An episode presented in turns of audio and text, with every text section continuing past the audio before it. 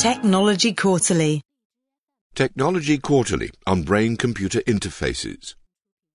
Implants. Inside intelligence. The hunt for smaller, safer, and smarter brain implants. Talk to neuroscientists about brain computer interfaces, or BCIs, for long enough, and the stadium analogy is almost bound to come up. This compares the neural activity of the brain to the noise made by a crowd at a football game. From outside the ground, you might hear background noise and be able to tell from the roars whether a team has scored. In a blimp above the stadium, you can tell who has scored and perhaps which players were involved. Only inside it can you ask the fan in row 72 how things unfolded in detail. Similarly, with the brain, it is only by getting closer to the action that you can really understand what is going on. To get high resolution signals, for now there is no alternative to opening up the skull. One option is to place electrodes onto the surface of the brain in what is known as electrocorticography. Another is to push them right into the tissue of the brain, for example, by using a grid of microelectrodes like BrainGate's Utah array. Just how close you have to come to individual neurons to operate BCIs is a matter of debate. In people who suffer from movement disorders, such as Parkinson's disease, spaghetti like leads and big electrodes are used to carry out deep brain stimulation over a fairly large area of tissue. Such treatment is generally regarded as effective. Andrew Jackson of the University of Newcastle thinks that recording activity by ensembles of neurons of the sort that gets picked up by electrocorticography arrays can be used to decode relatively simple movement signals, like an intention to grasp something or to extend the elbow. But to generate fine grained control signals, such as the movement of individual fingers, more precision is needed. These are very small signals, and there are many neurons packed closely together, all firing together says Andrew Schwartz of the University of Pittsburgh. Aggregating them inevitably means sacrificing detail. After all, individual cells can have very specific functions, from navigation to facial recognition. The 2014 Nobel Prize for Medicine was awarded for work on place and grid cells, which fire when animals reach a specific location. The idea of the Jennifer Aniston neuron stems from research showing that single neurons can fire in response to pictures of a specific celebrity. Companies like Neuralink and Kernel are betting that the most ambitious visions of BCIs, in which thoughts, images, and movements are seamlessly encoded and decoded, will require high resolution implants. So, too, is America's Defense Advanced Research Projects Agency, or DARPA, an arm of the Pentagon, which this year distributed $65 million among six organizations to create a high resolution, implantable interface. BrainGate and others continue to work on systems of their own. But the challenges that these researchers face are truly daunting. The ideal implant would be safe, small, wireless, and long lasting. It would be capable of transmitting huge amounts of data at high speed. It would interact with many more neurons than current technology allows.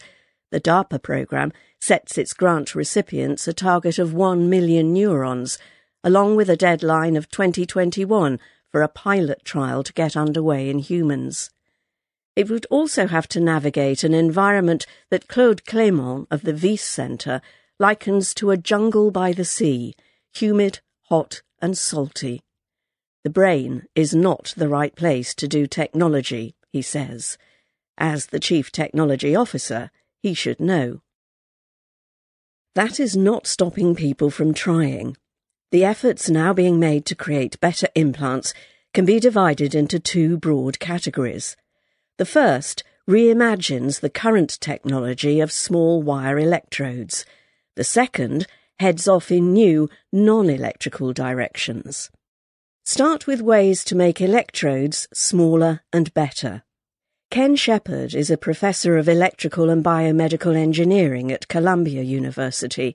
His lab is a recipient of DARPA funds and is aiming to build a device that could eventually help blind people with an intact visual cortex to see by stimulating precisely the right neurons in order to produce images inside their brains. He thinks he can do so by using state-of-the-art CMOS, or complementary metal oxide semiconductor, electronics. Dr. Shepard is aware that any kind of penetrating electrode can cause cell damage, so he wants to build the mother of all surface recording devices, which will sit on top of the cortex and under the membranes that surround the brain. He has already created a prototype of a first generation CMOS chip, which measures about one centimetre by one centimetre and contains 65,000 electrodes. A slightly larger second generation version will house 1 million sensors. But like everyone else trying to make implants work, Dr. Shepard is not just cramming sensors onto the chip. He also has to add the same number of amplifiers a converter to turn the analog signals of action potentials into the digital zeros and ones of machine learning, and a wireless link to send or receive data to a relay station that will sit on the scalp. That in turn will send or receive the data wirelessly to external processors for decoding. The device also has to be powered, another huge part of the implantables puzzle. No one in the field puts faith in batteries as a source of power. They are too bulky, and the risk of battery fluid leaking into the brain is too high. Like many of his peers, Dr. Shepard uses inductive coupling, whereby currents passing through a coiled wire create a magnetic field that can induce a current in a second coil, the way that an electric toothbrush gets recharged. That job is done by coils on the chip and on the relay station. Over on America's west coast, a startup called Paradromics is also using inductive coupling to power its implantable. But Matt Angle, its boss, does not think that souped up surface recordings will deliver sufficiently high resolution. Instead, he is working on creating tiny bundles of glass and metal microwires that can be pushed into brain tissue a bit like a Utah array, but with many more sensors. To stop the wires clumping together, thereby reducing the number of neurons they engage with, the firm uses a sacrificial polymer to splay them apart. The polymer dissolves, but the wires remain separated. They are then bonded onto a high-speed CMOS circuit. A version of the device, with 65,000 electrodes, will be released next year for use in animal research. That still leaves lots to do before Paradromics can meet its DARPA-funded goal of creating a one million wire device that can be used in people. Chief among them is coping with the amount of data coming out of the head. Dr. Angle reckons that the initial device produces 24 gigabits of data every second.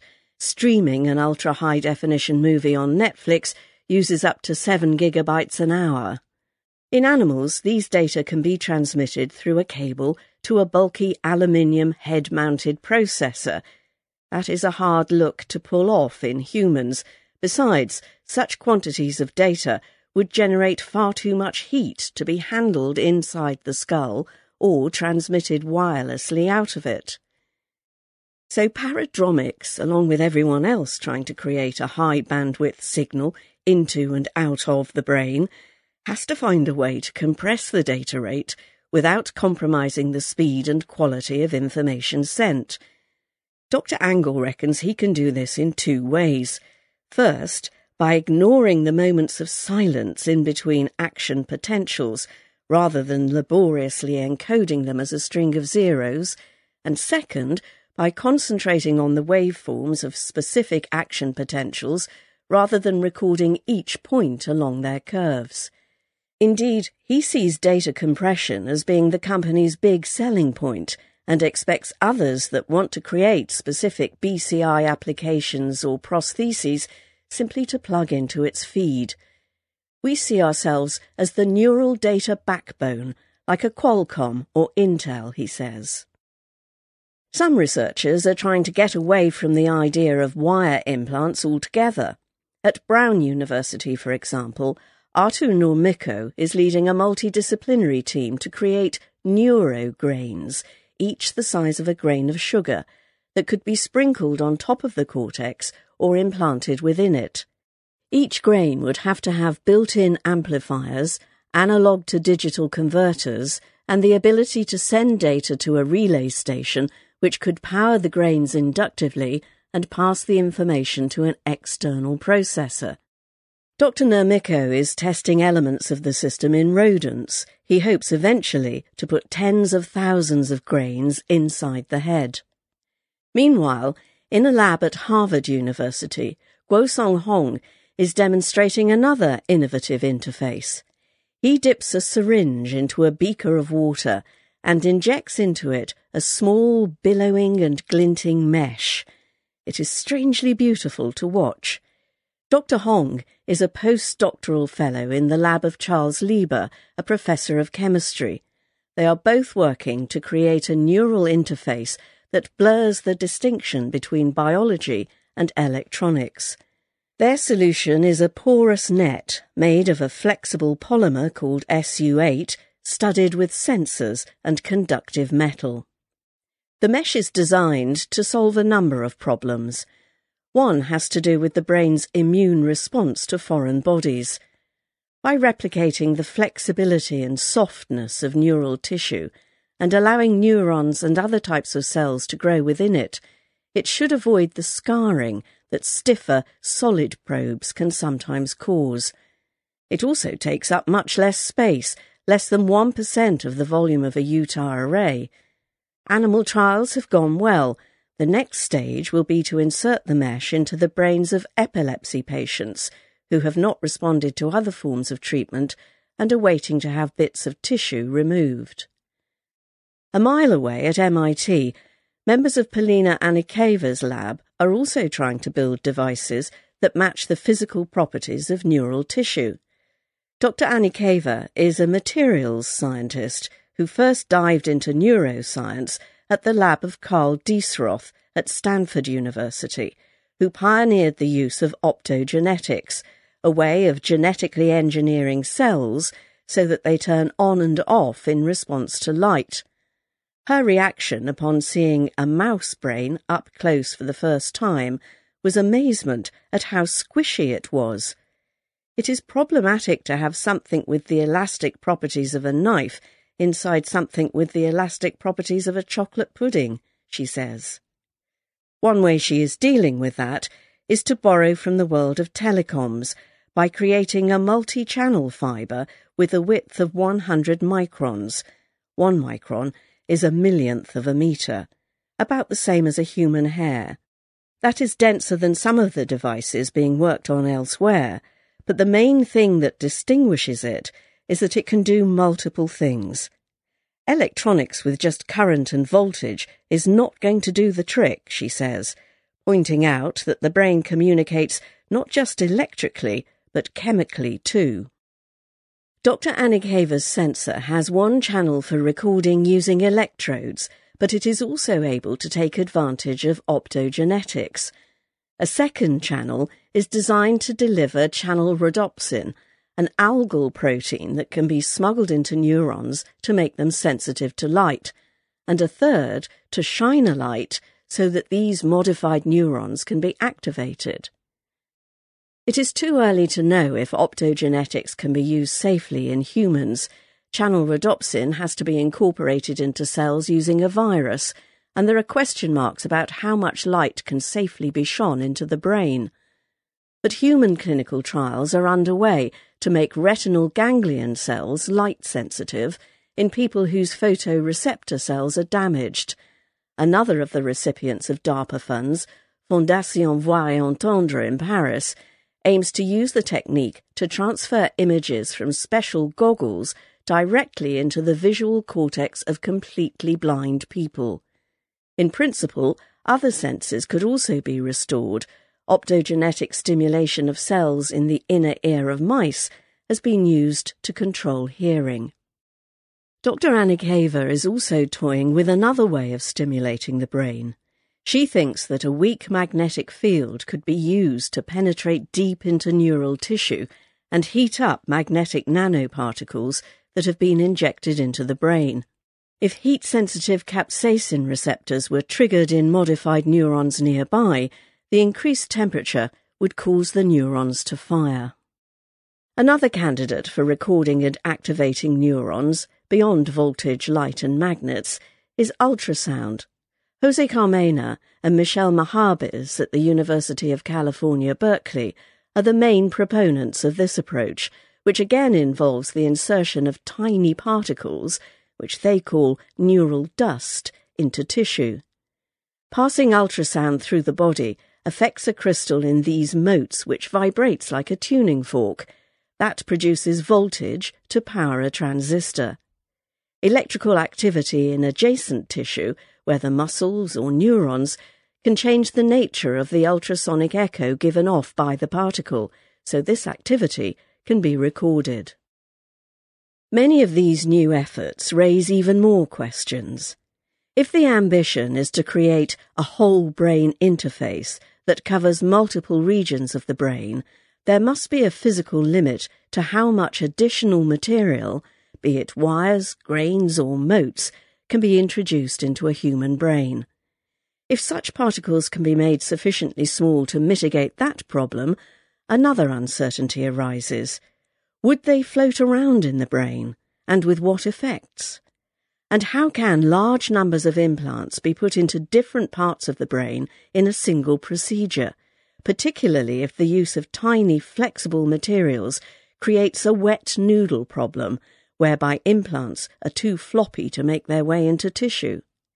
Rumour has it that Neuralink may be pursuing the idea of an automated sewing machine designed to get around this issue.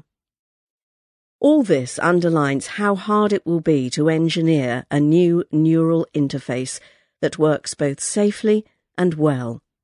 But the range of efforts to create such a device also prompts optimism. We are approaching an inflection point that will enable at scale recording and stimulation, says Andreas Schaefer, a neuroscientist at the Crick Institute in London. Even so, being able to get the data out of the brain or into it is only the first step. The next thing is processing them.